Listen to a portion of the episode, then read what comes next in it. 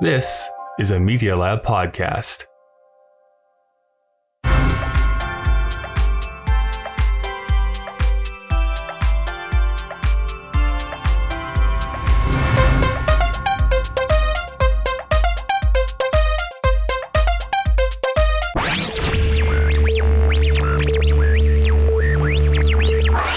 Welcome to Kyle and Dave versus the Machine. My name is Kyle.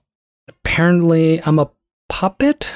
You're a gross. Gelfling, is what you are there, Dave. Better than a Skeksis. Oh, I know. I love their mouths. And I'm the machine. This is, of course, a podcast where a sentient machine is forcing us each season to watch movies from a specific year in order to prevent it from starting the apocalypse. That year just so happens to be 1982 this season. Just by accident. Just, Just by, by chance. accident. Yeah, no choice involved.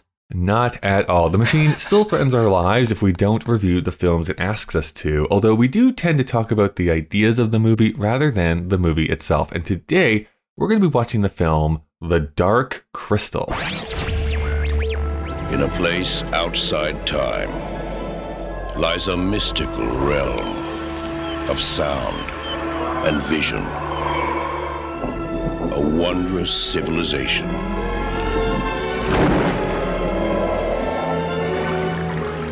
Where good and evil struggle to possess the dark crystal. Of course, a big thank you to our patrons over on Patreon. Their contributions help us continue the show since, you know, the machine doesn't help us pay for these movies. Plus, each month we do a bonus episode over there. Dave, have you Yes. decided what our mm-hmm. bonus movie is going to be this month? Yes. Is it going to be The Hospital or is it going to be Punishment Park? Because we left it up to you over on the Patreon. I- it's going to be a surprise for our Patreon guests. oh, okay. Yeah, but I've definitely surprise. put a lot of thought into that, Mhm, and I've mhm. made a decision. And it totally isn't just you remembering right now in the moment. No, I mean that would that would be that would insinuate that I just show up for these things, right? Right? Yeah. Now, before we jump into like our history with this film, I th- Dave, you know, I'm a tinkerer, right? I like gross. to tinker. So gross. things. Yeah, that's You always see me Perverted. tinkering our way. For for new listeners coming aboard, you may not know this, but currently David and I are actually trapped legitimately in the year 1982. We are physically in the year of 1982. We are drinking old Coke. We are experiencing the uh the, the the Rubik's cube. You know, is that a Uh, thing already? Okay, was it by 82? I'm pretty sure it was. I'm not gonna Google it. Anyways, but the, how did we get here? Uh, quick backstory, just to fill everyone else in. I made this sentient robot. Oh, we're going back three years. Yeah. Okay. Well, I made a Yep. robot, and it and it and it accidentally became sentient. Uh, I Mm. trapped Dave to start doing a podcast with me, Right. and then Tinkering. through some It's disgusting.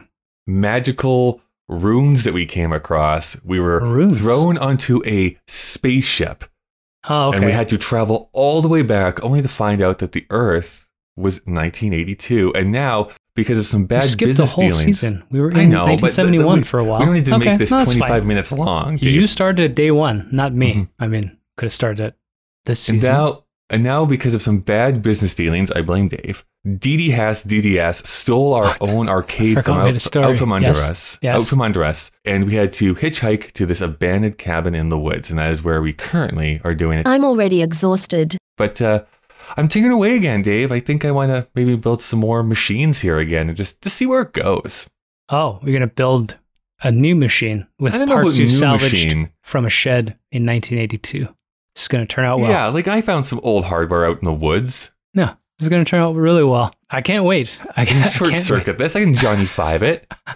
Is Short Circuit out yet? That was a good movie. No, I don't think the first one's out yet. Well, but- technically brown face, so you know, Well, not doesn't hold, technically. It was brown face. doesn't hold up that well for that part. right, right. But, uh, But um, it was. I'm- sure everything is going to turn out Oh, yeah. completely fine, It's been is what I'm great to so far. You haven't made a single bad Mhm. decision in three years. and that is our deep and rich story that we were building here week upon week. Velvety, podcast. even.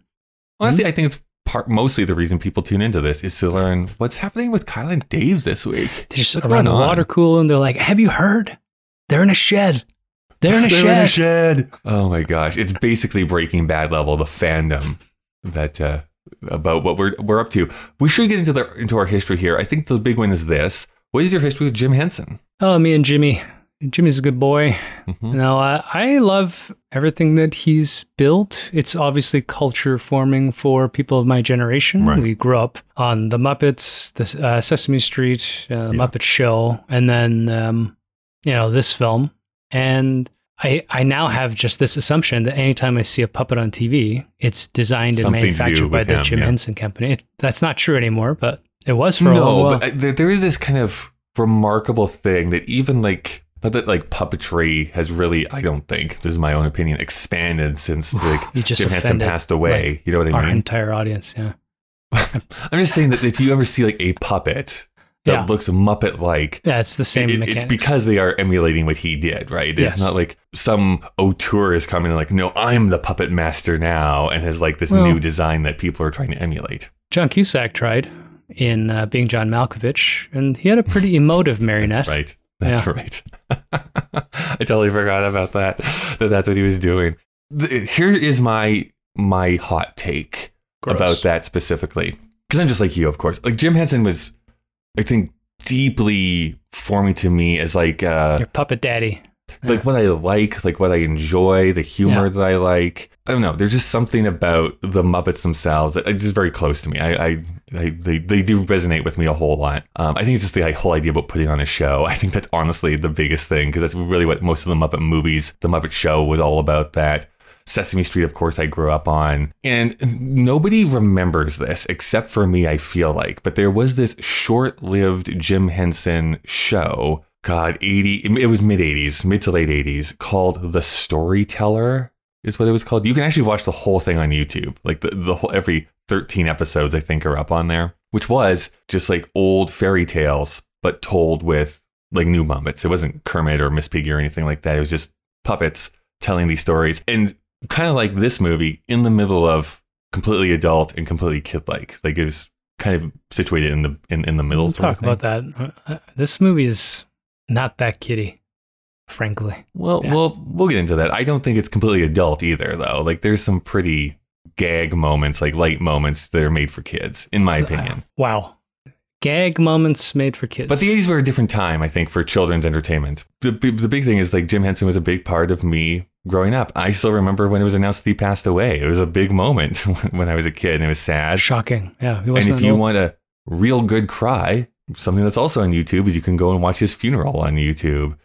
Uh, because it was broadcast. It was broadcast on television. I'm just saying, why would you why would you affect our listener and tell them to go watch a funeral? You're such an asshole. Like why don't you just have them look at a video that celebrates his life? Well, it's not like you. It's not like it's an open casket, Dave. Jesus right? Christ. Oh my god. It's so beautiful because it's all the Muppeteers who come up and they give, do songs and stories and all that kind of stuff. And then the very last performance like totally breaks me. It's like it's so beautiful. it's not beautiful. easy being green. Yeah. no, no, it's if, if uh, just one person believes in you. Actually, is what Oh, the nice. song is that they sing. Kyle is tearing up on Zoom as yeah, it's so it's yeah. such a beautiful moment. I know that you have a cold husk of a heart, Dave, so you're never moved by anything. But for me, No.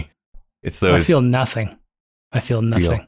Nothing. I'm one step away from being an automaton. There only room for one of those on this show. That is all backstory to what I was what I was leading up to, which is like my hot take is this: I wish someone would come and take over the mantle of trying to make puppetry a thing. I think it's just a very interesting way to do storytelling, and no one has really tried to do it since Jim Henson passed away, outside of like the Jim Henson Company Yeah, that was gonna say, there's still occasionally does something. But there's not like people making feature length films. Are like we're just going to use puppets. We're just going to use puppets and try and advance this art form into something Well, that we can do feature length films with. They rebooted the Muppets a couple times, but you know, if you're talking about But that still has Someone people in it. That's my thing. it. It's like Yeah. I'm talking just puppets only. yeah, trying to reinvent that idea. I mean, not all puppets in this film either. There were some children stand-ins, but Yeah, yeah, yeah, yeah, yeah. But you know what I mean. Like it's not like oh my god, Steve Martin is here and doing Yeah. a scene with with Kermit the Frog. do you think there's an appetite for that?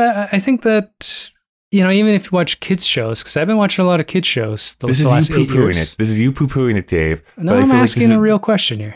I am. I, I'm, I'm going to give you a real answer, which well, is you're not. You're just talking over me before I've made Mhm. my point. All right, keep going. my point is this: is that Yeah. this is like such a North American point of view. It's like, well, animation is just for children, and only children can enjoy animation. That is not. That is not my point. That that was what you were leading up with. There's no, No. appetite. Well, you have to make it for people to have an appetite for it. No, there's no, no. The question was not a statement. The question was, is there an appetite for puppetry? And I think that, I think there isn't. I think it, it moved too far into the realm of weird with the, if you go marionettes, and Sure, too far sure. in the realm of children because of the Muppets. And somewhere in the middle, when we watch The Dark Crystal, it makes it very odd for the average viewer because you don't know which world you're in. So for someone to look at that and say, you know, I'm going to make a completely different process of mechanizing a puppet without CGI, because we just rely on blue screen or whatever it is now. I mean, there's some compositing and stuff that's going on here too. There Like we just watched Paddington again. I'd rather watch Paddington than watch, you know, like a furry Muppet doing Paddington. I, I think okay. I, I, It's tough I think one, right? confusing two different things here. I am I'm really leaning into the Dark Crystal idea, where the the idea is that it's only puppets on screen. Yeah, yeah, yeah. There's kids in costumes and stuff. I get yeah, that. I don't. I don't think But the I'm I don't think the world cares. I don't. um, I think that there could I think be. you care because I know that I care weird. and stuff like that, but again, I yeah. think it's just that that idea of no one has tried it or attempted to do something new with it. It's always relying on, well, we're going to do the Muppets again, or we're going to try and do a Muppet like stand up and stuff like that. But I don't think fundamentally, fundamentally, I don't think there's a huge difference between this and stop motion animation, which you're still using kind of puppet sort of and clay and animate and, and moving it frame by frame and stuff. And there's this huge undertaking we, that goes yeah, with but it. do we have stop motion animation? Laika is the only studio that's doing it. There's only one studio in the world that does it. Yes. yeah, I don't know. That's the thing. It's all niche Who now. did and- Bigfoot? I think most recently. There's a new one coming out on Netflix again. It's by Laika. It's the only. Oh yeah, yeah, yeah, yeah, yeah. Although that's not augmented, and, uh, I guess Aardman Studios does it too. And yes, That's it's augmented. It's augmented okay. slightly, but they are still using models. I would say a good eighty percent of it is models, and they're Okay. moving it frame by frame and all that kind of Yeah, stuff. and, and I know uh, the, the computer generating studios are trying to do the inverse of that and Yes. add in, um, yeah, this sort of uh, staggered Make frame rates to like make it. it. look like it. Yeah, Mhm. and doing these sort of like uh, fusions between animated and 3D generated films. And that's the thing about innovation. There's a nostalgia. You're you're a big nostalgia guy. You know, you have a Mm. lot of like, oh, you know, things were better back when I was two. no, no, I th- but- that's a misrepresentation. That's such a misrepresentation of my point. Whereas I look at it, I'm like, you know, uh, the Dark Crystal has not aged that well. We'll talk about that. We will talk about uh, that. Yeah. Uh, do we want that with a high? Oh, there was. Did you watch the show on Netflix? I didn't actually watch it, but We'll, we'll get to that. I, I want to have a conversation about that So maybe we that's wrap up. maybe it has your answer there. Again, but it's the same property. I'm, I'm looking for like new. I'm just saying. Clearly didn't like like, it, but okay, let's go. Yeah. Let's talk about the movie. no, I just I I think there is. I think that I just want someone to try try it out and see what opportunities are there because the, the artistry that goes into the making of Oh, crazy. these creatures is like off the charts like Yeah. bonkers like what they have to do to make this all work and feel seamless for the most part but Do people care anymore? and I think it's fantasy. I, I think it has to be fantasy first. What the Dark Crystal does, Of it has to be kind of an Yeah. otherworldly feel to it. My position is that I think there's just someone out there that could do it. I just don't think there's an audience It for just it. requires someone to try it. It's a hard sell. I get it. It's a hard sell. I don't know, man. I mean, uh, I think I agree with you in the artistic intent. Like, it would be cool Hmm. for someone to be creative with it. But in the climate, in the world we live in, the movie environment we live in, there's nobody's funding this shit because you will never get a mass audience to sit down in a theater, shell out 15 bucks to watch a puppet. But but in but our world, we don't need a mass audience. We only need niche audiences anymore. So you only need like that small portion Oh, of the like- public to care. Push it to Netflix. Well, they, yeah, Yeah. they tried Dark Crystal. There might be more uh, that we don't know. There might be European films. Or something. I I actually, don't last point, and yeah, fine, we'll move on. Last point, and, and we'll move on. is there like a European film or an Asian film or an indie film that's done this and we're just not it's That's not what I can't think. up? I mean, the, the closest is going to be Team America. That's the only thing I could really think about. But again, that's marionette weird things. that Oh, they're man. intentionally making a joke about the fact that they're puppets. you want to talk about the coffee the coffee scene in uh in Dead Men Don't Wear Plaid Mhm, and mhm. the puking scene that's that's Yes. a funnier version of that joke Fine. It's the same joke, but whatever. What you brought up there is what I think is kind of interesting. Obviously, there's a lot of effort and time and care that goes into the making of puppets, puppetry, and you have to be trained a little bit on how to move, maneuver them and stuff. a lot I'm actually lot. fascinated that there isn't more indie films done that way who can't afford like CG or like high special effects. too Like, niche, let's too just make expensive. puppets. no it's too expensive to do well the thing about puppets and what I think I mean I I'm just going to presume what makes Jim Henson special is that I mean, obviously puppets and marionettes have predated Jim Henson by gen- like mhm. thousand like a thousand years. You know, this Easily, is a yeah, yeah. classical idea of uh, putting on shows, not just for children.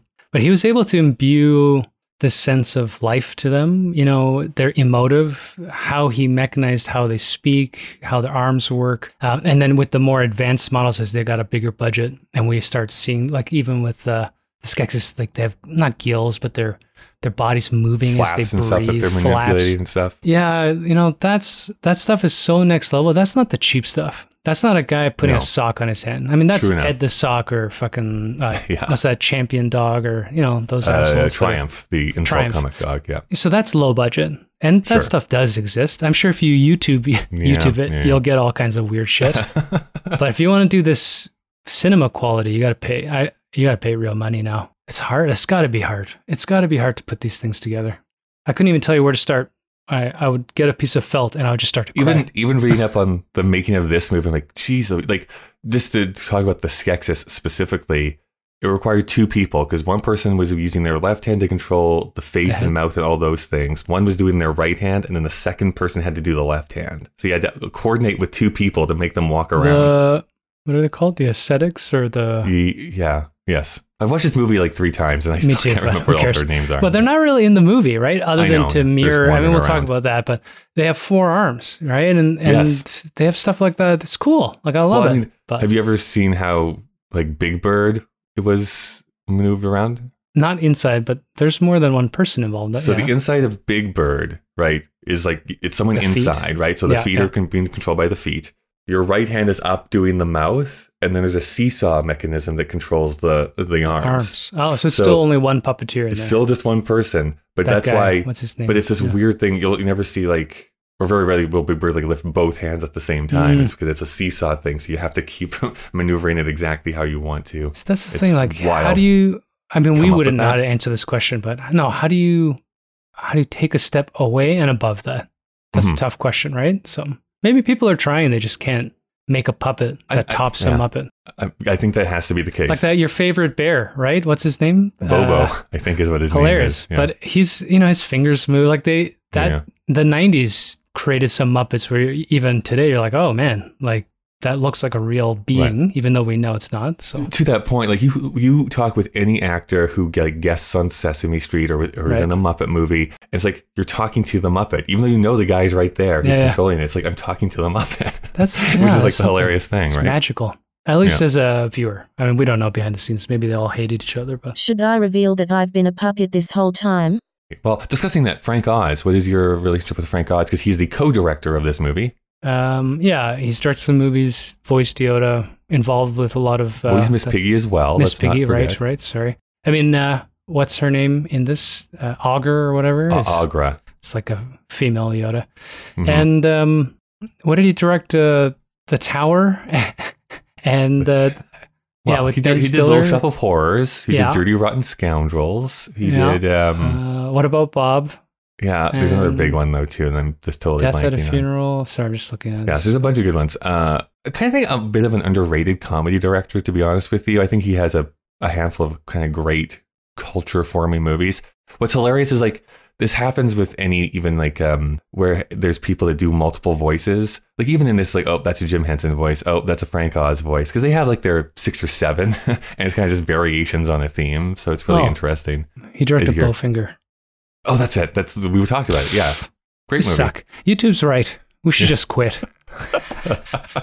Call yourself interviewers. Don't know who Maureen O'Hara is. you don't even know. I was idiots. just gonna say. You don't even know Maureen O'Hara is. We should fucking quit. For the record, we knew who she was. It's just like She's we not in the movie. You fucking racist prick. All right, anyways, Anyways, anyways let's get to me. Beside the point. If you like John Wayne, you're Mm-hmm. listening to the wrong podcast. We'll just put that out there. Yeah, un- until we talk about Rio Bravo, and then I'll be like, "This is the best movie western that he was ever in." Fight me. So yeah, Frank Oz. Frank Oz is great. He also appears as an actor occasionally. He was in Knives Out as the lawyer. So if you want to see a recent Frank Oz performance, that's a way to do it. Uh, this movie. What's your history with this movie? Did you see this like in the '80s at all? Uh, I don't remember my childhood. I mean, I've watched this several times. I was for this recording. I turned it on and I realized I've watched this maybe in the last two years. I Hmm. think I tried to show Emerson thinking it was a kids movie and we had to turn it off Right, because right, it's right. not. I will, I'm going to continue to push back on that. I think it's actually No, very closely. 'cause you don't very have children. a- a ch- It's because you don't have children. it may Um, not be a child's movie in 2022, but it's definitely a child's movie when it was released in 1982. No, this is a kind of movie where if you brought anyone younger than 12, they would have cried and left the theater. Okay, I mean uh, that same thing happened to The Lion King, and that's still a kids movie. No, people don't cry in The Lion King. Uh, yes, they do when Mufasa dies. Spoiler alert. I'm not talking about the emotional uh, parts of this film. I mean, this is this movie's grotesque. Yeah. Yeah. Why should kids not be afraid?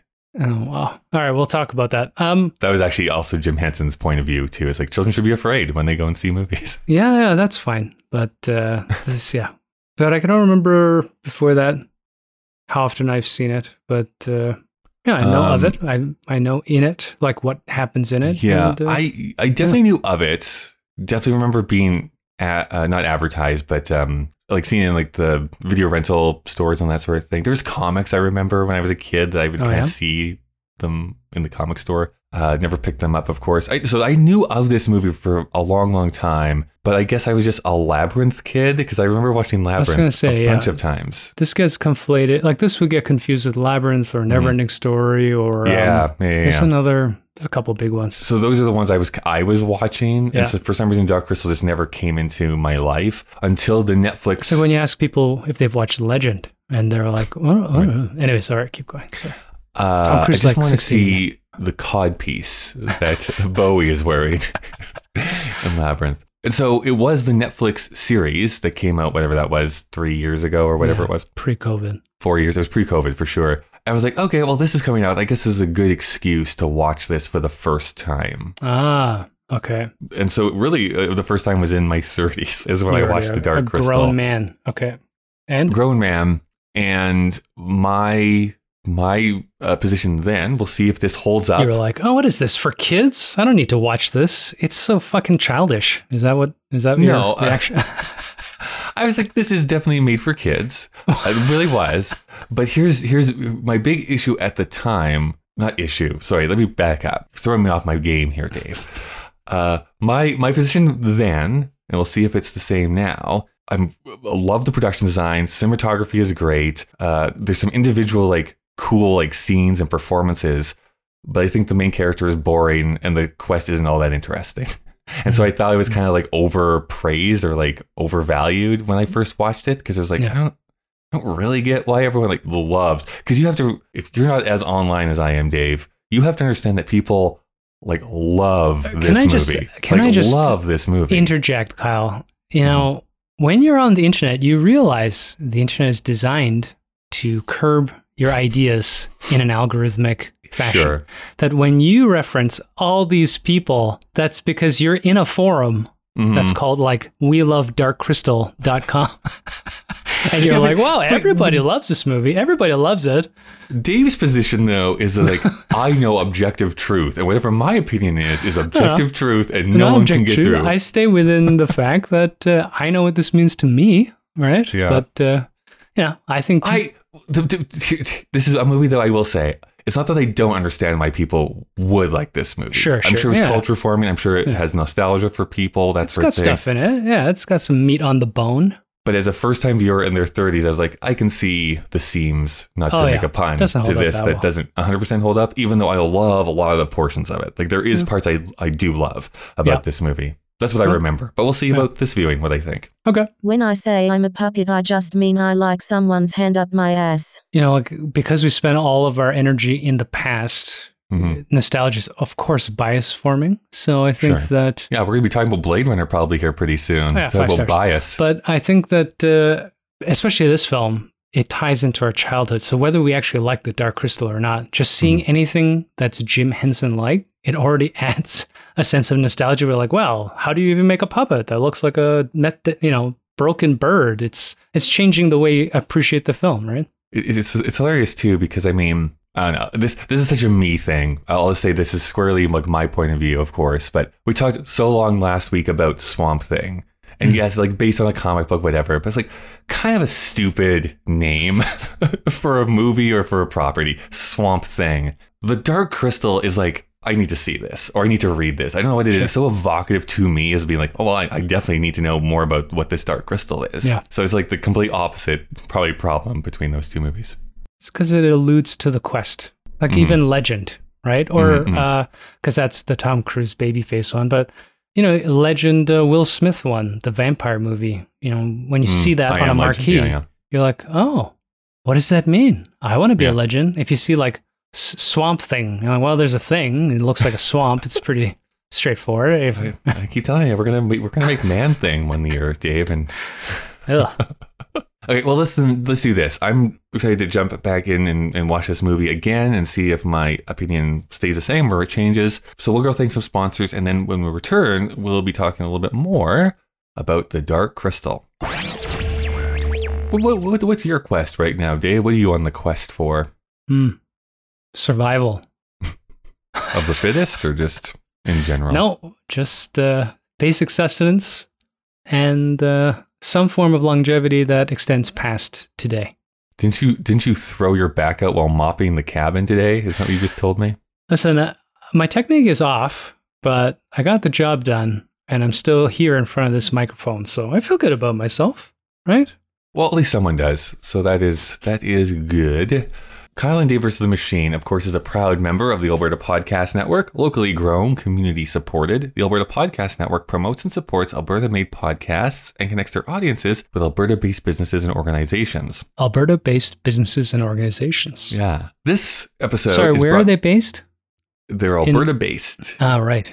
And they're businesses and, and you are based and are in Alberta. You, we are brought to you this week by the Edmonton Community Foundation itself. The foundation acts as a bridge between donors and charities to create a strong, vibrant community for generations to come. You can start an endowment fund yourself or with a group. Once it reaches $10,000, it can start distributing funds. Vital Signs is an annual checkup conducted by Edmonton Community Foundation in partnership with Edmonton Social Planning Council to measure how the community is doing. This year's focus is on making ends meet in Edmonton. You can learn more by going to ecfoundation.org. You know what throws me off every time? There's no the in any of those organizations. So it's Mm. not the Edmonton Community Foundation. It's, It's not the Edmonton. Edmonton. Social Planning Council. It's just the name of those organizations. Is that Canadian humility where you were like, whoa, we can't call ourselves the community because, you know, there are many others. But we're not the. Hell, What about this other one? Sorry. Sorry, eh? Sorry. Uh, our second read comes from Pod Power. Pod Power. With Pod Power, our sponsors are making it possible for us to amplify the voices of Albertans and Alberta podcasters. This episode, Edmonton Community Foundation is giving us, uh, sorry, is helping us give a Pod Power shout out to Kyle. Why are we not on this list? I don't know, Dave. You you Where tell do me. we apply? At any rate, I have some overdue books, so let's talk about overdue fines. That is an Edmonton Public Library podcast. Bryce Crittenden and Carolyn Land host conversations about books, movies, music, pop culture, and other interesting news about Edmonton. It's a great way to learn more about what's happening at EPL and about how you can use your library card to access all of EPL's in person and online services. To listen and find out more about overdue fines, head to epl.ca slash podcast. All right. Well, we have sat down. We rewatched The Dark Crystal here on Mhm. our very A dusty. lean 90 minutes. Yeah. sat on this very dusty couch that we found abandoned here. I'm sure it's full of mice, which is great for me. Uh, I thought I said lice, which is probably more likely. Yeah. More likely. Well, Mhm. I mean, I have been itchy here the last few days, but that's beside the point. Dave, we watched Wow. The Dark Crystal Stop here again, in of the course. swamp. Yeah. that was last week. You know, let's let's think of a theoretical here. Let's say that you know you had uh, gone to a fabric store. You're looking for some felt. Just need a bunch of felt. And a young that Fabricland. fabric and this land, lady comes up to me like, hey, felt. And a young kid comes running up to you and is like, why is sir, there sir, a sir." young kid at Fabricland? Okay, yeah. It's just, uh, well, in this School deep project. School that's what project. happens. Yeah, yeah, yeah. Sir, sir, sir, sir, my granny just gave me this new VHS copy of The Dark Crystal. Please tell me, what is it about? How would you. It's about it's about hell, kid. It's about you fling your cigarette into his face. um yeah. How do how do you synopsize The Dark Crystal, a dark fantasy quest hmm where a weird little I don't know how do you describe that character?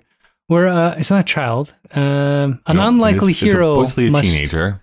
Gross. I don't know, Kyle. What would you say? Um, There is a prophecy that says that this uh, teenager known as a Gelfling, and this race that there is in this fantasy world, so needs to go right? and put a shard into the dark crystal to make it stick uh, his shard not into the hole. stay darkness for the rest of their lives. That's basically what this movie is about. sure, that that sounds awful, but yeah, I mean, you've described the plot. If any, if you reduce anything, if you went to Star Wars, it's like some farmer has to go and overthrow the dark, the dark imperialist is, is he a nation. farmer? Are Uh, they farming something?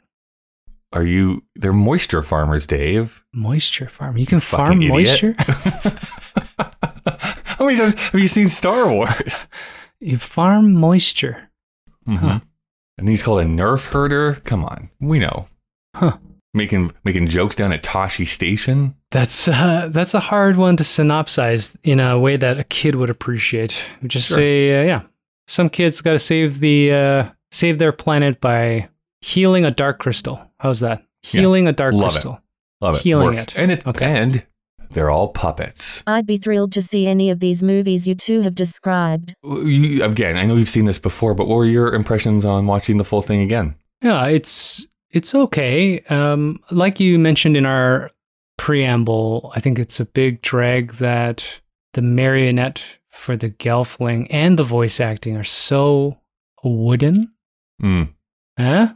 Huh? Wooden? hmm Uh huh. Uh-huh. Because it really takes away from the performances from all the other characters, which are great. The puppet manufacture, no, what do you call it? The puppet technology is unreal. Um, Yeah, it, I- it really is next level. There is certain, I think, characters and scenes like, gosh, I can't believe that is a puppet that they're manipulating right now. Uh, yeah, the skeksis and the mystics, Mhm. it's just incredible. Uh, those two intertwined races in particular are quite incredible because, yeah, th these are living, breathing things. Like parts move and they're able to emote for the most part. There are some moments, of course, Yeah. where puppets look a little off kilter, but but the marionettes for the Gelflings really flatten some of the narrative for me. Otherwise, I don't know what it was. I mean, it's pretty dark, so I I don't know I don't know what Kyle. I thought I would like it more. Like I thought Yeah. I would be really engaged in the fantasy narrative of it, but by the end I was like, ah, like I don't know. It's it's it's fine.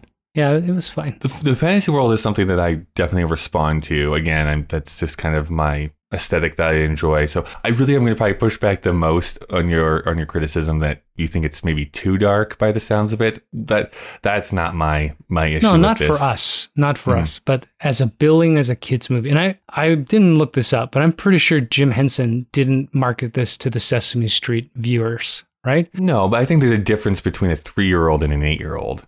Mm, Well, you'd be surprised. I think that an eight-year-old, the first time one of those uh, beetle monsters that come out, uh, Mhm. Which are kind of terrifying. Those are terrifying. that's not going over well, man. Okay, that's not that's not designed to kind of intimidate kids into some moral understanding of right and wrong. That's just a pure puppet horror element, right? That's a disgust, a beautifully I made think beetle I- creature, and that is not what kids can handle, right? Maybe a tween, I don't know. I, but- I, I really do think that this might be a insular, very specific thing with maybe your son, which is, doesn't make it less valid. I'm not saying that it's wrong that that that they might have that reaction to it, but I think broadly speaking, an eight year old would be able to handle this movie fine.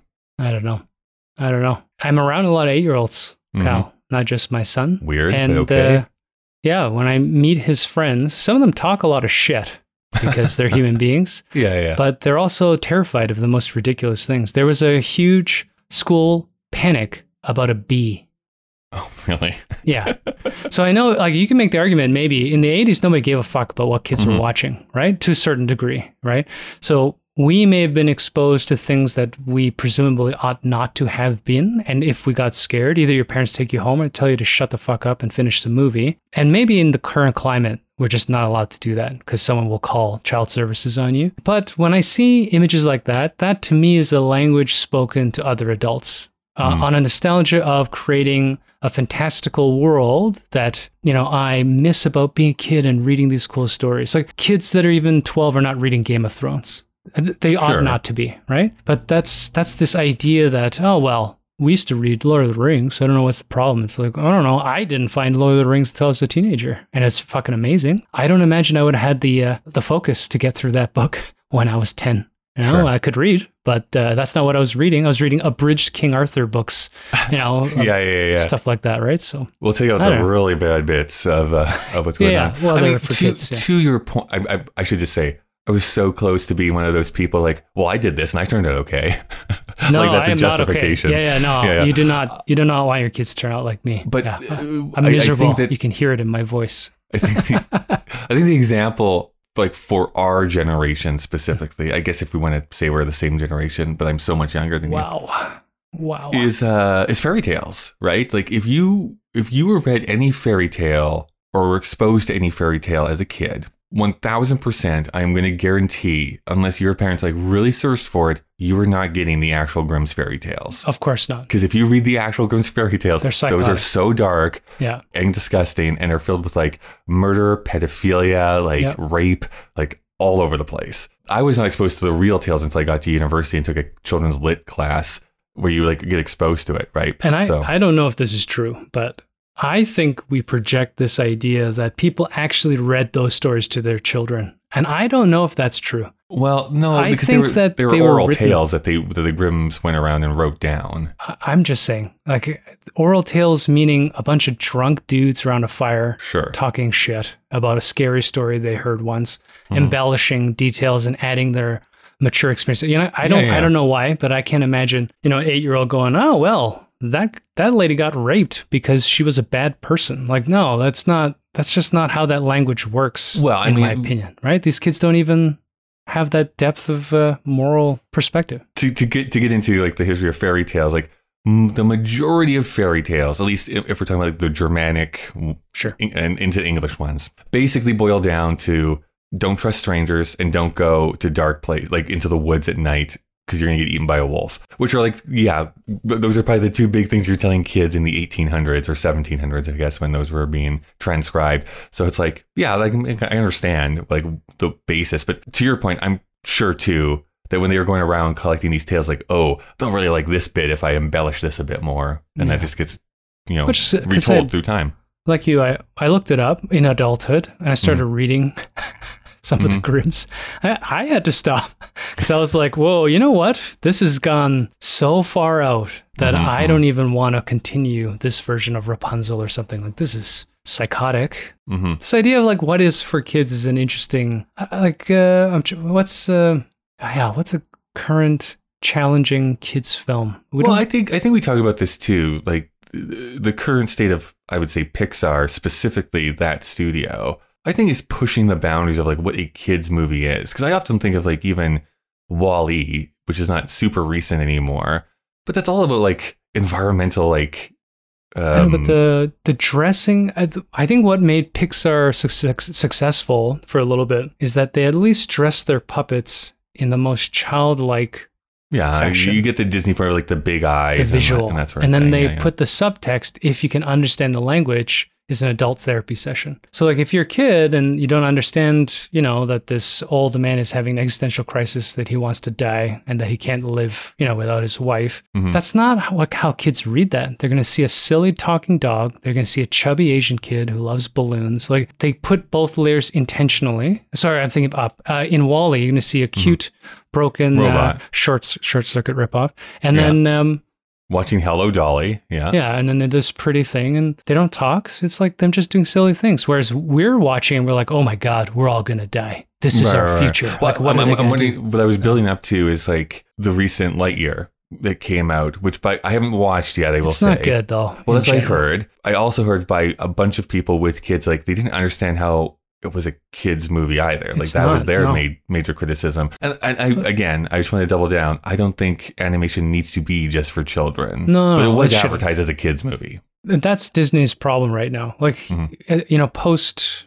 Well, I, I don't know. it's not just the MCU. They just have this problem where they don't know who they're pitching their projects Mhm. to. And they're kind of greedy. They want both the parents and the kids' Sure. money. So when I watch Lightyear, I mean, it's, it's just not good. Yeah, the character designs are not uh, they're not for children. A lot of them are quite aggressive, militaristic. The humor is not for kids, but the drama and the energy is not for adults either. Because as you and I know, like you watch any good animated film from even from America, it's not just like anime anymore. It's like any good animated film that specifically understands it's for uh, adults. Some of the best movies, right? Because they mm-hmm. can actually play with the fabric of reality by pulling away, you know, uh, this visual language that we need but was it was uh, it was like mashed potatoes. I don't know. It was just this thing. It's like this thing that exists. It's just content that they can feed into the algorithm. you feel Yeah. full, and it's shit, right?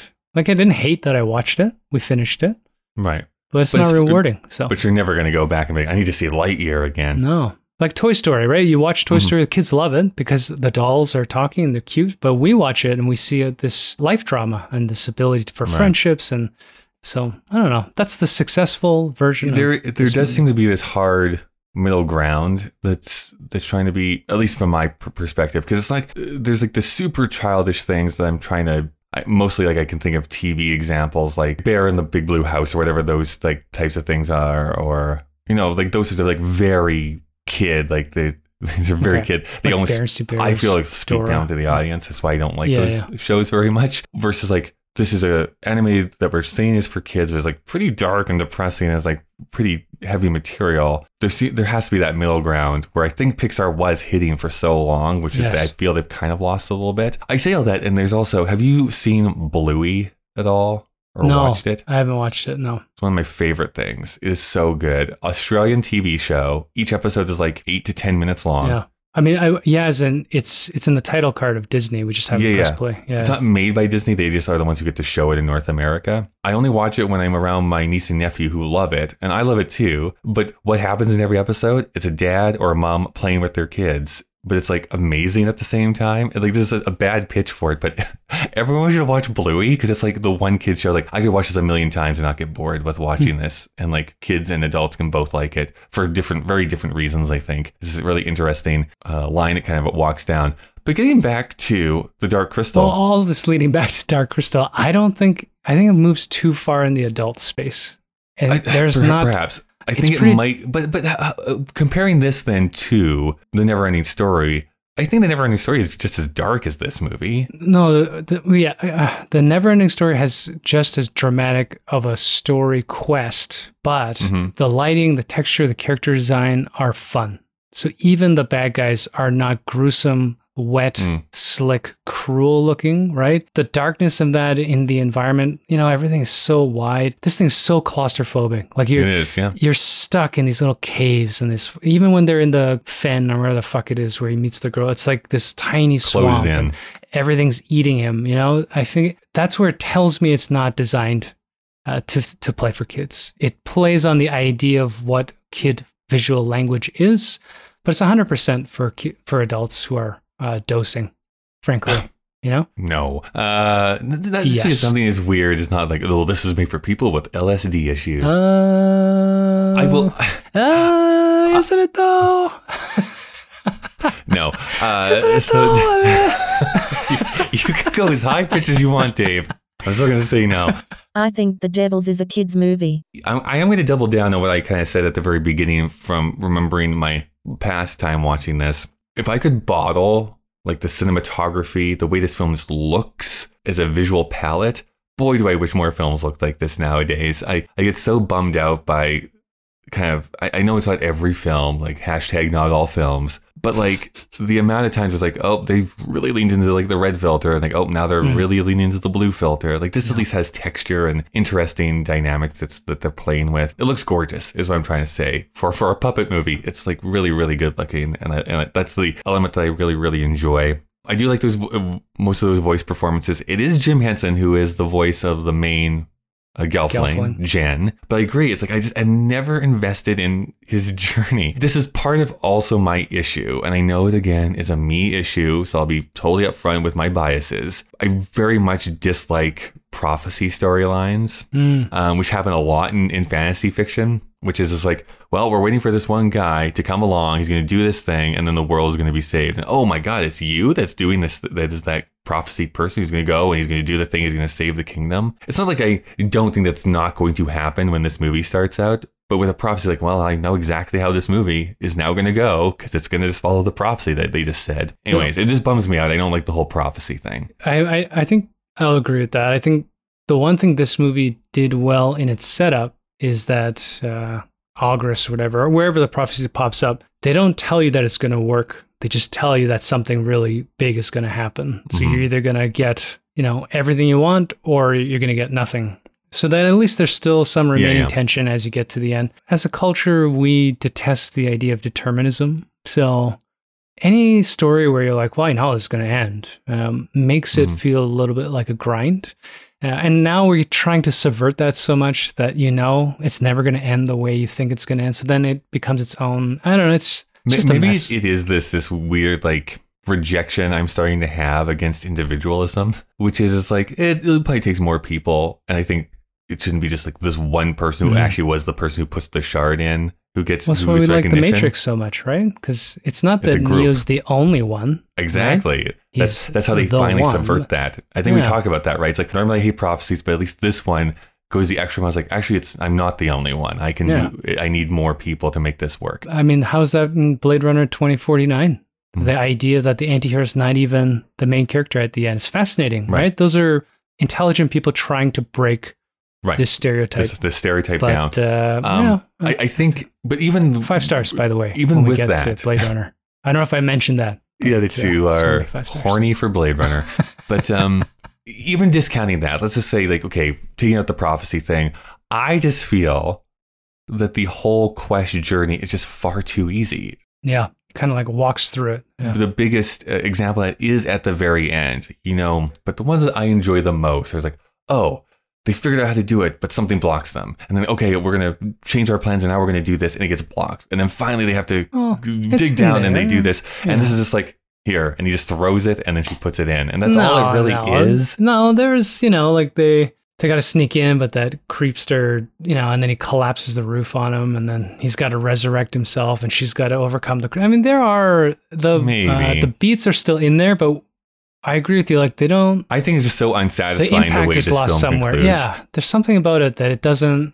Maybe like it's maybe it's like Gandhi, where we just we didn't feel like the crescendo enough, where Mhm. the the stakes weren't higher each time a crisis came up. You know, you get this almost like a plot exhaustion. So like in the last five minutes, you're like, oh, yeah, it's a prophecy. I know they're gonna fix the fucking crystal. I guess so, it's, I mean, maybe it's a tough uh, unfair or not, but just using the whole like uh, Star Wars example, you know, they're they go on, they're trying to save the uh, the princess.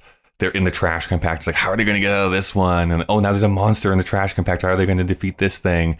And then even when they go back and they're in the fighters and stuff, it like takes three tries before he actually hits it the the right mark, right? And then well, not he only that, but it. you know what makes that amazing? They allude that the climax is going to be saving Alderaan, hmm and then they lose the fucking planet. So it's like, Right. you know, it's that's what that crescendo is like. You know, where you break your idea of a finale until we get your next idea of how this thing should end. And there's something about this. Maybe it's because it's prophetic, where you know we know the end is going to be the crystal thing. So maybe Mhm. they needed to put it in and have one more battle after that. I don't like. I don't know. Our rewrite class is murky in this film because. Uh, yeah, Kyle. I mean, it's a puppet movie, so it's hard to rewrite. It's for kids. Maybe. right? um, I will say though, in the positive end of things, love everything that the Skeksis do. I Yeah. could stay in that world even longer. I think they're great. I think they're gross. so craven so- and gross and disgusting, and they're just like slurping down. Anybody who's into horror movies, you gotta question. You gotta question their personality, uh, their value system. You know? On the flip side, like the the, the heroes. I actually love everything when they're in the swamp. I think that whole thing is great. that whole sequence is fun. Them riding on those weird like four-legged beast things are, yeah. are are cool. The Bats um, or- I always forget what the little animal dude's name. Fezzy gig, Fezzy wig, Fezzy, Fezzik, Fezzer, uh, Fizzig, Fizz, Fizz, Fizzig. Fizzgig. I love his little mouth, like bah. I just, Yeah. that's such a good like, like Muppet, the Muppet. like yeah, freak out sort of thing. So all that stuff, big fan of. And I think those are the elements of like, okay, yeah, this feels like a real world. This feels like a Yeah. know, uh, an enticing movie that I'm sitting down to watch. And then some of the other pieces that connect those just don't 100% do it for me. Yeah, it's immersive and they do a great job. Like, yeah, when they're in the bog or whatever, it's not like they went on location to a bog. It looks like they've constructed this out of the Constructed it, yeah. same, you know, puppet aesthetic, right? Same with the castle. It's it's constructed so that it matches the tone of the weird monsters and the Skeksis bird, vulture, or whatever Mhm. um, beings. You know, I love the idea of the Mystics and the Skeksis being mirrors of each other because in the end they yeah. are in They have fact to two form into each other, right? yeah, two polars of one being. I love the idea of like one gets wounded and the other guy's wounded. and- Yeah. One Yeah, gets killed, one great. disappears. yeah, right? those are great sort of nods to, um, yeah, almost Taoist. I don't know, like just really neat spiritual concepts of Oh yeah, a universe We're, where we're, going to get into some more spirituality talk here, Dave. If you don't know the backstory of how this movie was written, all right. which is fascinating. So let's do that. Let's uh, let's talk about some backstory here. So this movie opened up on December seventeenth, nineteen it's a Christmas movie, basically. Okay. A, a movie you might say that was marketed towards families with children. It's rated by the production points. company, maybe. this thing's a mess. Can you imagine watching this for Christmas? I know. What was the other movie that came out? Was it Rambo? That came out around Christmas time, which I think is weird. Anyways, doesn't matter. I mean, if your kids are all coked up, it's 1982, I guess. It is. Everyone has like contact eyes, and the lead is still there in the air from the 70s. And it's rated 3.6 out of 5 on Letterboxd. Has a 7.1 out of 10 on IMDb. Has a 66 on Metacritic. And on Rotten Tomatoes, from 48 critics, it stands at a 77%.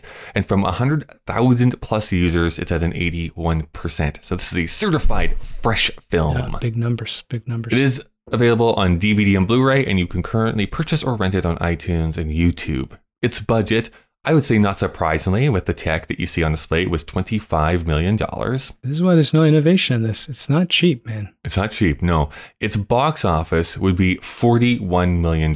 So it did, it, they- it was considered slight, uh, That's why they didn't make another one. well, okay, we'll get into that too.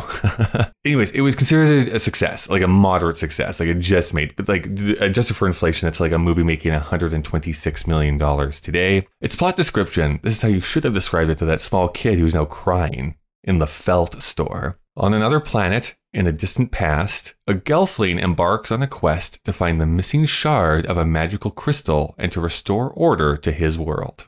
That's Okay. how it's described. But Dave, that does mean that we are now ready to play everybody's favorite game. Guess that tag. This is, of course, the time where I put on my handsome blazer. I pick up this long Bob Barker like microphone, and uh, we go into the movies all the time. Maybe you are interested in seeing another weird movie, maybe that features a genie, like A Thousand Years of Longing. That- Maybe that's the movie you're going out to see. And you go to the movie theater and you're greeted with a big, long. I know you're saying you have no idea what the fuck I'm talking no, it's about. uh, but Idris Elba until it's Mhm. but yeah, I thought you'd make fun of me with Tom Cruising. We're watching our third consecutive Mission Impossible film. So Jesus uh, Christ. Okay, well, the mission just got more impossible. how many times can you be disavowed before it's really just The thing about the, the funny fact I think about all those Mission Impossible movies is like every single one has the plot. It's like, well, there's a mole in this in this organization and they're going rogue. I was like, how many times does this have to happen before you like just clean out is- everybody? this is the power of Tom Cruise, uh, Kyle. They're all still good. They're great. I love those movies. Unlike they're the good. Bond films where, you know, All right, Mr. Anti Bond over here no, when they're bad. good, they're great. But sometimes just like, why, why can't, why can't it just work every time? How come Hmm. Tom can make four in a row that actually work and Bond just can't? Isn't that Why weird? can Tom Cruise make five bangers in a row? And you can't. Tom Cruise is the hottest robot I've ever seen. Anyways, you agree with this whole long row of posters telling you about all these movies. They have all these fancy visuals, but there's a little line, a line of text is there to entice you to watch these movies. And so what I have done is that one of these is the actual tagline that appeared on the poster to The Dark Crystal, and the other two are completely made up by me. So Dave, here are your three options. Is it or was it the crystal holds the power, but will they be able to survive the darkness? Is it from the mind of Jim Henson comes a new fantastical tale? Or is it another world, another time in the age of wonder? Ugh, they'll suck. Kind of like uh, which puppet has a hand so far up its ass? Uh, two. I think Jim Henson. From the mind of Jim. Henson comes a new fantastical tale. Sure. Incorrect. Hmm. It's actually number three Another World, Another Time in the Age of Wonder, which tells you nothing. Nothing. Yeah, Literally terrible. nothing. Um, but regardless, that is the tagline of this movie. It stars Jim Henson as Jen and various other voices, Kathryn Mullen as Kira, Frank Oz as Aughra and various other voices, and Dave Goelz as Fizzgig. Uh, anything you want to say about these actors? No, I didn't really look it up. I mean, I knew that Jim Henson died uh, prematurely. I always thought it was cancer, but we Mhm. just looked it up. And he died of strep, Yes. toxic shock, which is depressing. So that's not a good way to go. So go and get medicated when you have uh, strep throat. Strep throat. Yeah. Kyle was alluding that he may have not got medicated, but I didn't dig deep enough to verify Yeah. that. That I don't Yeah. know if that was just made up by me or if that's uh, something I actually did here. It's possible. I mean, I've had strep throat and I didn't die of toxic shock. So something happened. It was three weeks later. So ample Mhm. time to have a doctor perhaps prescribe a antibiotic. Could have been something else, but that's too bad. This is probably uh, the problem with taking your medical advice from Professor Bunsen. It's probably the worst, worst person to do oh, that. man. He was out, so he just asked Beaker. Professor Bunsen Honeydew, I should say. I should say his full Christian Wow. name. Nerd. Yeah, it was like only only 64, around 64. So that's pretty young. I think he could have graced you with yet another puppet film that would have sat, sated your appetite I, felt. I- hey, Yeah. you you joke, but I honestly think he probably would have. He would have tried to do something like Yeah, bonkers crazy. There's Oh, I um, made a lot of Muff- Muppet there- movies, a lot more than I realized. There's a uh-huh. graphic novel that I bought. It's hardcover. it's Came out hardcover. What a the- nerd! I know, Okay. whatever. It Came has out, I'm show gonna say like First edition is a is assigned. What else would you like? No, to, because do you know the out in, I ISBN think- number. Okay, I think it came out in like 2010, maybe 2011. It's called Okay. Tales of Sand. And it was a script that he was working on. And you say that this is about an LSD trip? Like, holy fuck, is this an LSD trip? Because it's a guy who like finds himself in the desert and he's like chased by a lion and like, all this crazy shit happens. But it's cool, it's fun. And it's basically someone just illustrated a storyboard based on the screenplay that he had written, but he didn't get to Oh, film I it because before Okay. he died. Is, Okay. is what the comic book is. So he was working on like radical, weird stuff that he wanted Oh, to do. look if you're if you're famous for creating lifelike puppets, you're not a normal guy. God. Well, sure. I, like, that is He's actually the biggest super thing. weird guy. Yeah. Because if I, I mean, when's the last time you were at Disneyland? Mm, Land never. Disney Okay. World. I was probably eight. Yeah. Okay. So Yeah. mine was I don't know four, three years ago, three four years ago. And I mean, everyone can laugh if you go to like say the Tiki Room or the Hall of Presidents. It's like okay, some old animatronics. But if you go to the new Star Wars land, the animatronics in there are like bonkers. I thought it was a real person up in front of me for like a short minute. I'm like, wait a Like second, no, that's an animatronic. Uh-huh. like yeah like full articulation like very small minute things i feel like that's maybe where he would have started to go towards I which it is already not, kind of there. Yeah. maybe not animatronic specifically but so refined articulated puppetry that it's like oh my gosh like i can't believe what you're getting away with with just uh, these elements Finger puppets. um yeah. again cg and, and that type of thing would still have come no matter what but i do wonder how that would have impacted the implementation of Hmm. of that as a form i think Yeah, we'll never know. I mean, the we'll company still exists, but yeah, it's gone by the wayside. But looking at the budget for this, you know, that's the other problem. I think it's just too expensive, Kyle. I, I just Well, well, maybe, but it's not like like CGI is not expensive. like, CGI is yeah, but that's like a market driven thing. I, I, I, you know, my cynical side. I don't believe that the Avengers actually should cost two hundred million dollars. Well, I think that- that's fair enough, but yeah. So how much of that is CGI? Well, they'll say it's you know 150 million dollars to make it look cool, but I don't know. There's a lot of shady shadiness in that Mhm. cost. It is exceptionally difficult and takes thousands of people to animate a film, of course. But physically constructing, and they're going to have different puppets for different cameras. You know, it's not going to be just Mhm. one unit, especially for a film like this. There's going to be one where they're doing close ups. It's not going to be the same puppet as when they're walking down the hallway. So um, it's just fascinating to think about. You know, what if I, we should look at, you know, did they scale the halls when they needed to walk just so they could put a person in the suit? yeah, I didn't look it up. My guess is that there is that sort of thing going on. Some of them were like scaled down. Some of them were bigger, larger than life. Yeah. So they just filmed different scenes. Like I couldn't find out like quote unquote like what Jim Henson directed and what Frank Oz directed? Were they Oh, like there the whole time, or was one taking this section, one was taking this section, sort of thing? But my guess is that was probably maybe what it was. Maybe Frank Oz was doing like all the Skeksis stuff, Jim Henson was doing all the small, minute stuff over here. Don't Yeah. know. I have no idea, but th- th- that would be my guess is how they probably diverted the, the roles. But get credit for it. Yeah. Um, cinematography is by a man named Oswald Morris. This would actually be his last film, his last cinematography that he would do. I tried to read. I didn't quite understand what they were talking about, but apparently he. It wasn't like a unique thing, but he brought his like own like um, gels and filters to specifically make certain colors pop Mm, uh, and to make a more dreamlike look to the film. So that was all Yeah. him coming in and, and making that see filmed that. way. Yeah. But his top four from IMDb, his other films that he was a cinematographer for was Oliver from 1968, The Man Who Would Be King from 1975, uh, Sleuth, one of my favorite films from 1972, and Fiddler on the Roof from 1971, which we talked Hmm. He about no last season.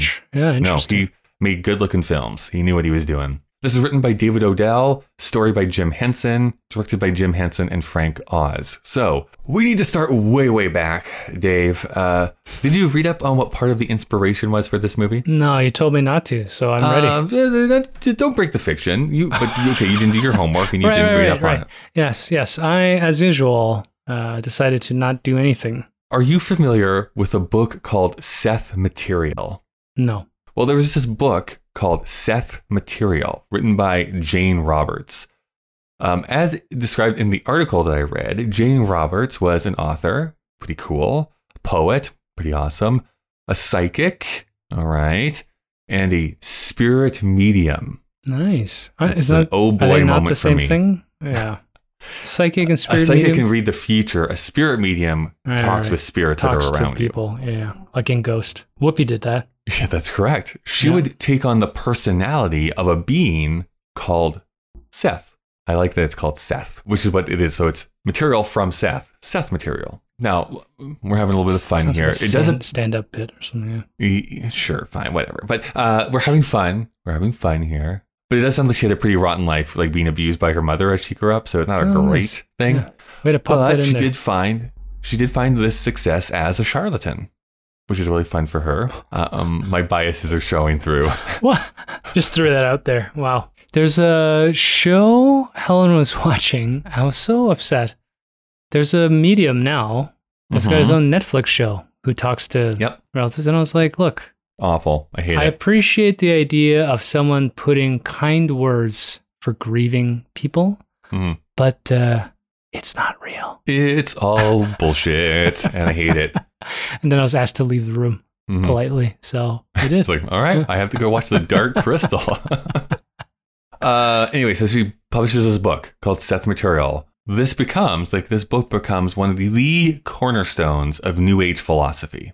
like the woo woo stuff from the 70s, which still is today. It's still around. But it's in this book that the whole concept of channeling became Mm. into the popular culture. Cool. So you're channeling a spirit and then talking through them. This is basically going to inspire every possession movie and story from that time forward.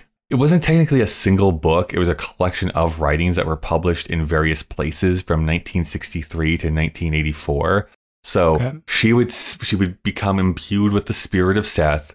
She would speak a bunch of nonsense and her husband would transcribe it for her. Cal, it's clearly not nonsense. It inspired some of your favorite films. Sure enough, this like directly inspired The Exorcist, but it also contains stuff about uh, reincarnation, karma, past lives, what happens after death, the nature of good and evil. Sounds like some good old fashioned appropriation, but that's Mhm. okay.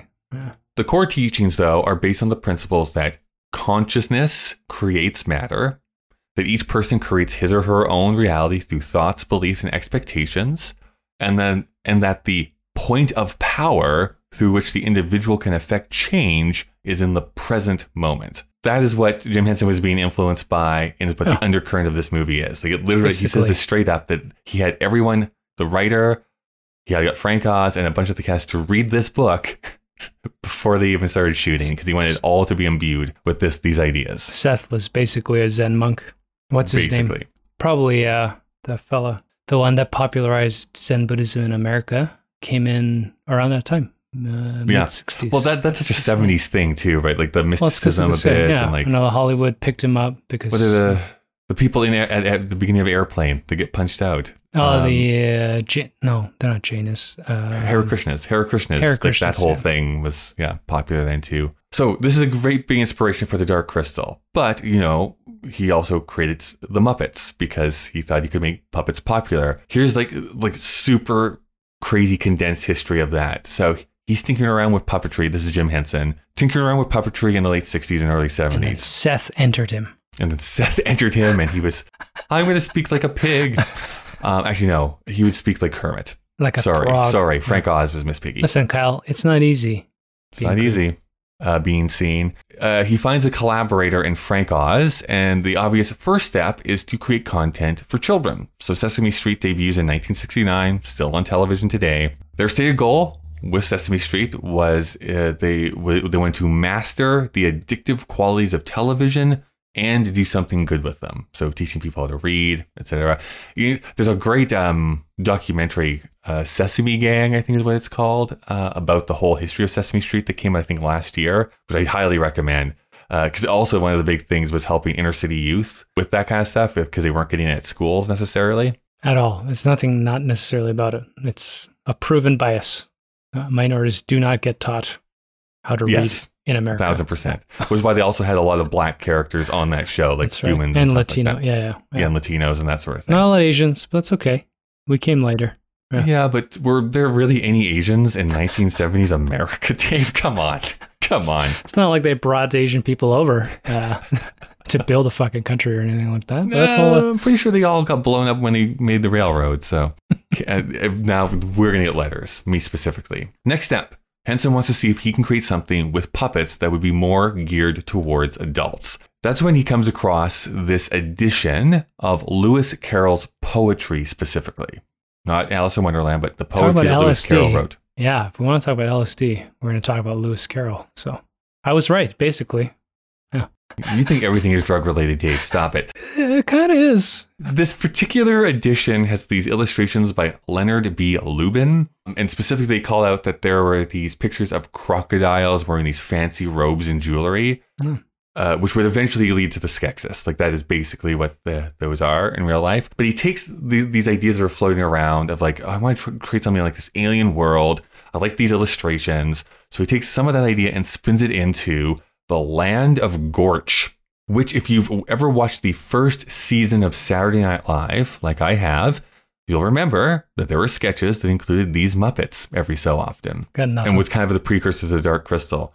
You can check them out. Um, I don't know if they're like the best out there, to be really honest. Uh, someone who would agree with me were the writers of Saturday Night Live because they fucking hated writing for these puppets. uh, after the first season, Henson and Oz and the show's producers part ways, which allows them to then go and focus on The Muppet Show, which debuts in 76 and runs to 1981. So they run for those five seasons, becomes this huge cultural phenomenon, right? Sesame Street was popular, The Muppets become even more popular. The Muppet movie comes out in 1979. So Henson is basically riding high. He has this chance for a, like a bit of a blank check because studios are coming to him like, "What do you want to make?" And so he was like, "Well, I've had this idea that I've been trying to make work for like the past ten years or so." So he takes that idea of the alien world with no humans, combines it with the aesthetic of those drawings, and the mission of making it dark and scary like the original Grimm's fairy tales, as I told you, because he felt that it was unhealthy for children to never be afraid.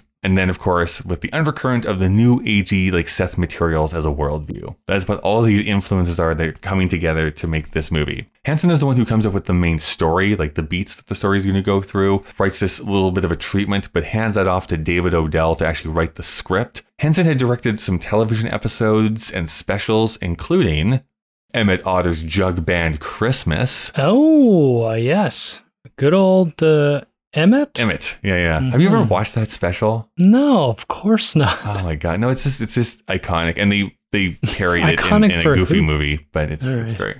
This is only the second feature he directed, though. He had done The Great Muppet Caper Mm. um, the year before. Gets help from Frank Oz to direct certain scenes, but this would be Oz's first directed film. His Oh. first, so we'll have to put it on our first time directors list Ah, here at the end of the episode. okay. Uh, its released is considered successful, but was kind of met with mixed to somewhat negative reviews at the time. Uh, but has gr- grown definitely to be far more favorably looked back on. Current reviews are like very, very high, as we already talked about, becoming one of the touchstones of 80s genre filmmaking.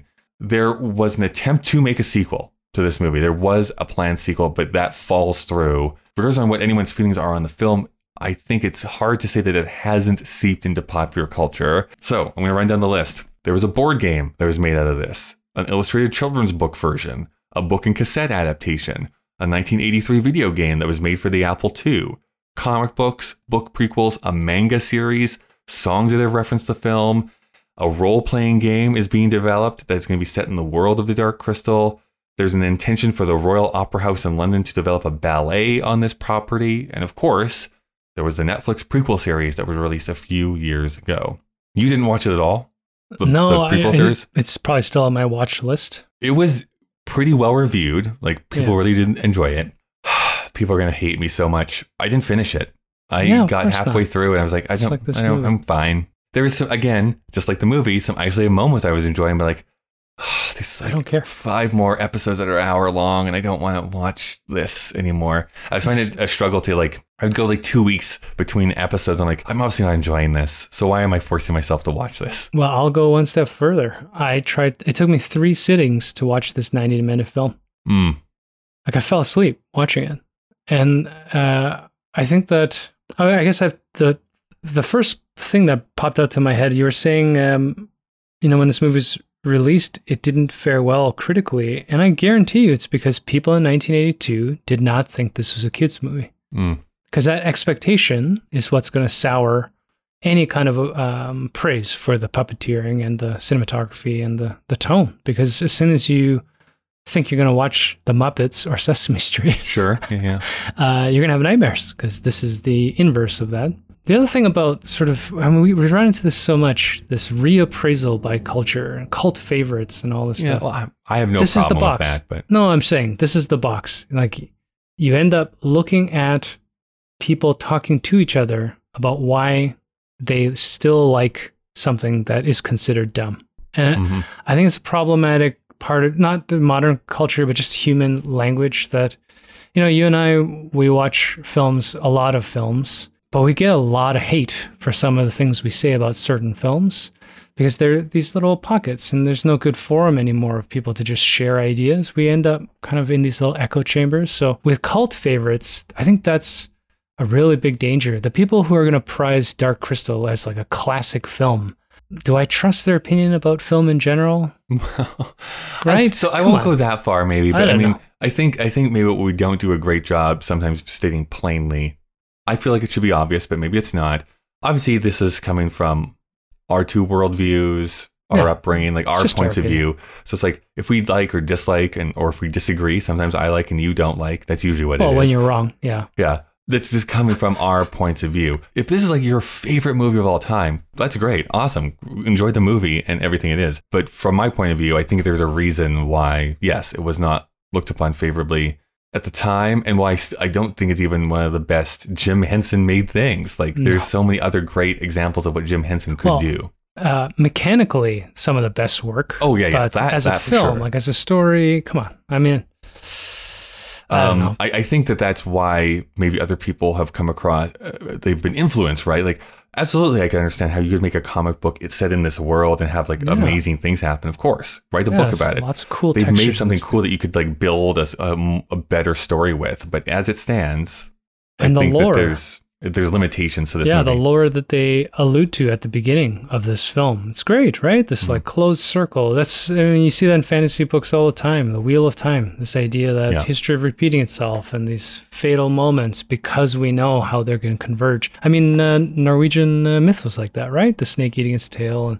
Mhm. you know, this is this is an age old concept of uh, fantasy writing and myth, which is great. And I can absolutely understand someone watching this, reading about it, and wanting to do something with it. I just didn't want to sit with it as a film. You know, I, I appreciated the technical elements.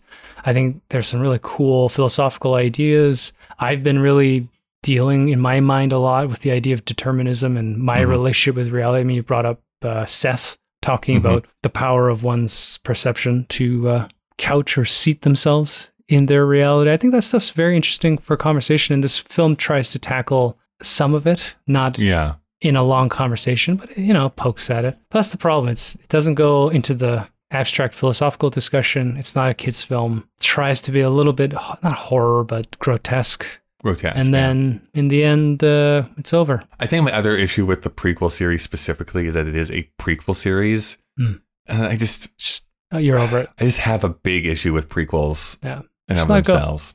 just write a new Just story. give me what happens next. I don't care what happened before. Give me what happens next. Yeah. That's what I care about. yeah, about. if it's a circle, right? It's not Yeah. going to be like they're going to live happily ever after. The thing's going to go to yeah. shit again. Like, So maybe the darkness wants to return. Like that's an Yeah. interesting story. what like if we you've get just the saved the birth of world. the next Skeksis or whatever they're called? I mean, this yeah. can do a lot with it. I want the Skeksis romcom. This is not really a, a negative. I'm just going to say just a little note that they put down that's always curious to me, which is um, why Gelflings? Like why why, why is The that word? the name, the, the actual word that they chose to use? I mean, obviously they're not like Swamp Thing. They're- humans. They're I like, get it well, they have are they elves? We can't say elves. Let's Yeah, call what I them mean. It's like- right? Maybe. It's I don't know. It's just it's one of those weird things. This is like the a, a sweeping criticism I know like fantasy gets. Well, we can't call it a dog. It has to be like a Narflax. I'm like, you can just, just call it a dog. Like stop, stop calling some weird name. Narflax is fine. I get it. Mhm. You don't get it? But on the other hand, Skeksis, they look the way that that word sounds to me. That's true. if you say Skeksis, like yeah, it's a big weird alligator thing. Of course it is. I'm just well, I'm, I'm clicking the links here on Wikipedia to see if it's actually a word because the other ones are called aesthetics, and that's that's a real word. Like, why am I wrong? Are they not called aesthetics? Hold on a second. Mystics. They're called mystics. Mystics, like, yeah. Why? Why not? I mean, I don't know what the counterpoint of a mystic is. The cynic, the evil cynics. I don't know. The pragmatists, yeah, yeah. the Um, empiricists. I don't know. I guess you can call them skeksis, but Anyways, uh, one of my weird things about naming things in fantasy films, although I do think, again, talking about character design, love that they do kind of look, yeah, alligator like, but also like vultures at the same Yeah, time. I think yeah. it's, anyways, I, great I got character more design. bird. Great yeah, I got more bird for it. It's fun, like classism. You know, the idea that uh, not Proctor, whatever the guy that's kicked out, his punishment is to be disrobed and Mhm. humiliated. It's. I was watching uh, Paddington, and that scene where the expert explorer in the flashback is kicked out of the British Archaeological Society, and they're like, they take his pin, and they're like, everybody. Turn your backs to him, and they all turn because that's like yeah, the most offensive thing in British yeah. yeah. So it had that moment. I, I had a good giggle there because uh, you know some political political undertones in Yeah. all all artist writings of this era. Like I was the saying about how like um, Frank Oz and Jim Henson have like the certain voices and there's like variations. The main Skeksis sounds so much like Grover to me. There's like, well, that's just Grover to Skeksis. Anyways, Well, was my- Aughra is basically a female Yoda. I, mean, there's like I know there's it's very like little very, difference. very small Ah, differences, but yeah. So she's uh, not speaking in backwards weird talk. but But she is speaking oddly, Mhm. and the voice, the tone is exactly the same. I do like the moment of of her like having her wings and they fly out and she catches them. And it's like she's you like, have wings. You're a Or- boy. It's like why? Yeah, you're a boy. It's like why don't I have wings? It's like you're a boy. The Garthim, like the crab guys, are definitely terrifying. Like those are like definitely Yeah. terrifying Yeah. creature designs. You can tell they had a cockroach problem in America because they were like, "What's the grossest thing hmm that could be a soldier. What if we take cockroaches and we make them super big and they're like robots and they're only designed to cut you in half? Great. Let's make a puppet. Um, also, what's disgusting is the fact that she uses moss to like help his like uh, like bite wound. I'm like, well, that's just gonna lead to more infection. Well, if Swamp Thing taught us anything, uh, no, that's, right. the cleanest the power water. of the swamp will heal you. We're done here. Well, the, the machine has said that we do have to wrap things up here, so we might as well get into critics' choice. This is when we look at what the critics were thinking at the time this movie was released. Here's the very weird thing. Neither Roger Ebert or Pauline Kael had a written review for this movie, which I thought was very weird that they didn't. But, um, so these are much more recent reviews I picked from. First, I'm going to go to Tasha Robinson from the AV Club, who I like. She's a great critic. She gave a positive review. I don't know how many stars or thumbs up or whatever she gave, but she said these. I just went to uh, Rotten Tomatoes this time instead of Letterboxd. So this is just like a con- a, con- um, a condensed version of what their whole review is in like two sentences. But she wrote, The story is a standard fairy tale concoction, but the new agey philosophy about healing and heroism makes for a classic Henson story, all heart and rapturous wonder at the world's incredible possibilities. That was Tasha Robinson's review. Okay. I don't. Can they hear the face I'm making? Yeah, you're Yeah. scrunching it up. Yeah, it's like you. you, you actually- that's a good. That's a good Kyle. Aughra impression that you're just Kyle, doing there. in layman's terms, in lay people's terms, what was she trying to say? What do you mean? What is she trying to say? She said she liked it because it was a classic uh, fairy tale. Okay. All right. It's like you use one word that's three syllables. You're like, well, I have no idea what this critic is saying. They're trying to use highfalutin language to try and Uh, make if their it has point. three syllables, then yes, they are. Okay. Well, here, let me break it down to you. Let me let me dumb it down here for you, Dave. For Dave Kehr of the Chicago Reader. It Me no sucks. like this movie. no, he says Henson and Oz designed and directed this 1982 film in which no human actors appear except as crude long shot doubles for the animated figures. It's a cute gimmick, but the puppets are so stiff and inexpressive that the film drops dead. Wow. I, you know, on Wikipedia it says Gene Siskel gave it two and a half stars. Hmm. Re- resultant absence of dramatic tension cripples Crystal, which doesn't have much going on for it, save the weird characters. I mean, I that's kind of what we said, right? There really is. I wish the story line of him getting to the like crystal they was just better. walked in from the bar scene in Star Wars. In fact, a lot of this movie looks like it was ripped off from Star Wars. Take it easy, Gene. Wow, just cool, cool your jets, bro. I and just he's right because we keep talking about Yoda. I mean, yeah, yeah. I was I was talking with uh, I was on TikTok the other day, and I was served a video because I uh, uh, often am of uh, Siskel and Ebert on Letterman. It must have been early '90s because they were talking about Free Willy, which uh, Gene Siskel hated. You can't see the eyes; they're too far apart. I can like something where you can't see their eyes. like he was like, "What are you talking about? What are you talking about?" So funny. how do they see? Anyways, um, does this, we have to answer the question we ask each week? Does this hold up, and is it still culturally relevant? I don't think it holds up that well. I, I think we can appreciate the technological awesomeness, but I, I just feel like the film feels old, and I don't know why. It would I suck to just yeah. blame the Gelfling, but uh, there's something about it that's still flat. Um, it's hard because this whole aesthetic of early '80s films is something I love. So I I'll, know, yeah, I it is old, but it's like I like that. I'm gonna do a weird answer because I normally don't answer it in this way, which is, do I think it holds up? No, but weirdly, I do think it's culturally relevant. Yeah, I was going to say that. I think I, I think it's seeped Think too far into popular culture to not be relevant still. it's a weird thing that whether people have seen it or not, in our age, Mhm. if you say Dark Crystal, they'll know there's a puppet movie. Yeah. I think, you know, maybe late millennials and the Zetters, whatever, they probably have never even conceptualized the idea of a Dark Crystal because it doesn't hold that much impact. Whereas you could probably say Fight Club and somebody who's like Mm. 17 might have heard of Brad Pitt's beautiful hip bones, right? Yeah. So, um, yeah, like on the street, I see people wearing Fight Club T-shirts still. So I think it's not culturally relevant in that sense, but it has cultural impact. So I'm, yeah, I'm kind of with Yeah. you.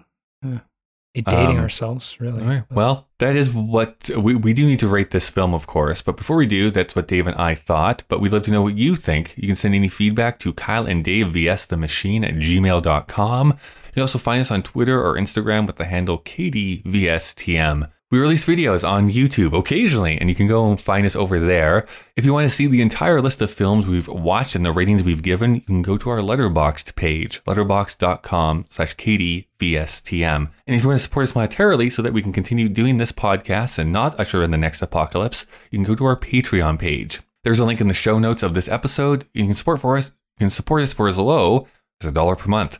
Something that you can do for absolutely free is to leave a rating and review on whatever app you use for podcasts. By the way, we should do this uh, pretty soon. I believe that with 100 subscribers, we can actually change our URL. Yeah, we agreed So on Dragon it should Lord. be youtube.com slash KDVSTM is what it should be. But we'll- Pretty we'll sure we get agreed on Dragon Lord. But that's Um, no.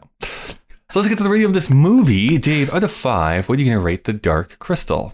That's a weird one. You know, I'm I'm gonna be pleasant about it and give it a three. Whoa. feel Yeah, I feel like it's a bit middling, but Oh, I thought for sure you were going like 2, 2.5, honestly. I know I I am. My gut tells me two point five, but I don't know. I when we talk about the technological part and all the Which are great. performances Those really aside are from great, the. Gelflings, yeah. everything other than the Gelflings actually is not that bad. I just Mhm. fell asleep because the Gelflings are in the movie the whole time. Sure. Dave, I am giving it the exact same rating. I can't believe that we uh, we are aligned on this. I thought for sure I was going to be like so much higher than you. That is going to, I guess, uh, average to three. So going up through our list here, um, Dave, do you think this is better or worse than Conan the Barbarian? I think it's worse. Yeah. I don't know why, but okay. What's the next one? Just so Well, we can argue. The one above that is Smithereens, uh, the New York City movie. Remember where she's I walking like. through? No, I remember. I like. I like Smithereens, I think that yeah. But just because I mean, it's not a better movie. Uh, and the only- The only other one is Querelle. is the Yeah. other one that it ties with. Um, but I, I think I agree with you. I think all three of those films, I think, are would be higher up for me personally. Yeah. So, all right. Do we rate it too high? Like, what's the top of the 2.5 list? Uh, top of two point five. Well, actually, would be technically two point seven five. All right, Dave all right, all right. is losing ground. And then below, what's underneath losing ground? Night Shift, Rocky Three, Swamp Thing. So it's close. Yeah. No, that's Yeah. fine. I think that's a good spot for it. Yeah. Well, entering our list at the new number 16 position is The Dark Crystal. So, right above Losing Ground, right below Conan the Barbarian. I think we're in this. Uh, uh, this talk, I was talking with the machine earlier this week, Dave. Sounds like we're in for like a run of children's films? Question mark. So let me just push this button here. Oh, talk about dark films. We're going to be watching The Secret of NIMH Mm. next week. An- Another film I don't think I'll. The secret is that all mice should die. I don't think I'm going to let my son watch that with me either, from what I remember. Oh, but I haven't watched. I definitely watched watched, that that, movie. at like eight. I definitely did. I think so. I just don't. I watched that when I was a kid, and I haven't watched it as an adult. yeah. So we'll see. I'll have to screen I don't think I have probably seen this for Oh, over 30. 25 years. 30 I'm going to say yeah. maybe even 30 that I have not seen this movie. Um, all right. Well, I'm just going to keep uh, keep tinkering, tinkering Mm. away here. Uh, we should probably get food though at some point. Are you still? You're gonna line that with asbestos and covered Oh. in lead? Yes. that's what- 82? Or do they already know? Do we know? Just lick the lead, uh, lick the asbestos a little bit, and then rub it right into the metal here. Perfect. I just I like to just shake it in my hands first, just to kind of tease it, get all the uh, get all the particles out in the air for the extra warming. Yeah. extra Now warmth. all I see are dark crystals everywhere I look. Everywhere I look, dark crystals.